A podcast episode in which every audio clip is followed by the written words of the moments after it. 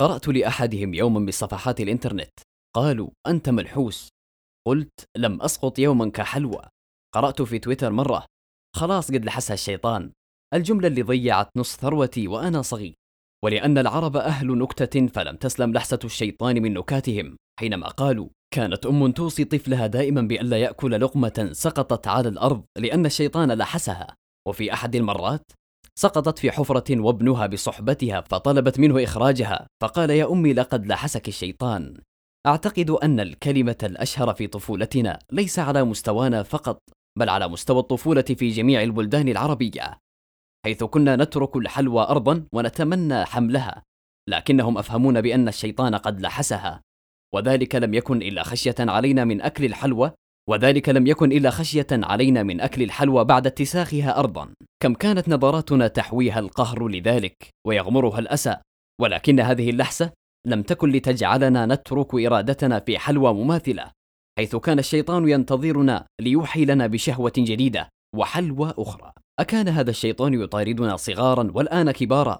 لم نفكر حينها بحمل الحلوى وغسلها وإماطة لعنة هذا الشيطان عنها ولكننا فعلا لم نعد الآن نحمل ما يسقط من أفواهنا أثناء أكلنا على سفرة الطعام. ولم نعد نستشعر بقيمة مأكلنا ومشربنا فهو متوفر. وإن رمينا الآن بقية طعامنا فلا يهم فلدينا المال لجلب غيرها دون أن نعي أن غيرنا يبحث عنها. دون أن نعي أن هذا الطعام وهذه النعمة لن تعود مرة أخرى. نعم.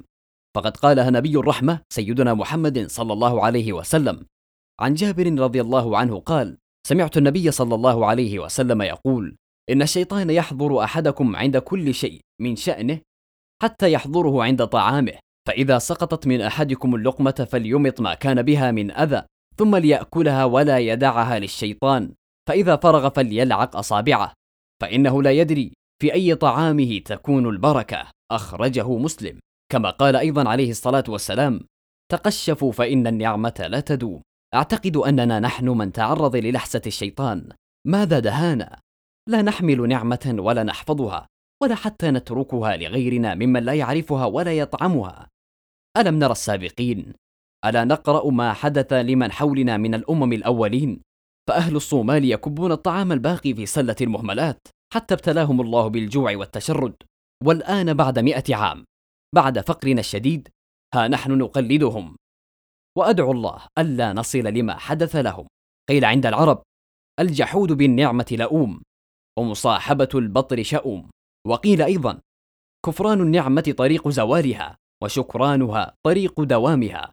وقال ابن القيم الجوزية النعم ثلاث نعمة حاصلة يعلم بها العبد ونعمة منتظرة يرجوها ونعمة هو فيها لا يشعر بها.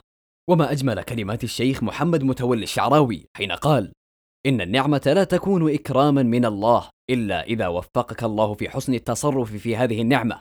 وحق النعمة في كل حال يكون بشكر النعمة وعدم الانشغال بها عمن رزقك إياها. وقال الكاتب الشهير باولو كويلو النعمة التي يتم تجاهلها تصبح نقمة وأخيرا نحن أمة تتهاذى نجوع ونأكل ولا نطعم من يجوع. نحزن ونفرح ولا نسعد الحزين. الأمل فينا إن نحن حارسنا والعودة طيبة إن نحن استغفرنا. فتكبرنا وتجبرنا لن يبقي نعمة معنا. استغفروا الله الرحمن الرحيم. وأفيقوا ثم أفيقوا من لحسة الشيطان الرجيم. مقال لحسها الشيطان. بقلم الكاتب حمزة عصام بصنوي. إلغاء صهيب الأشموري.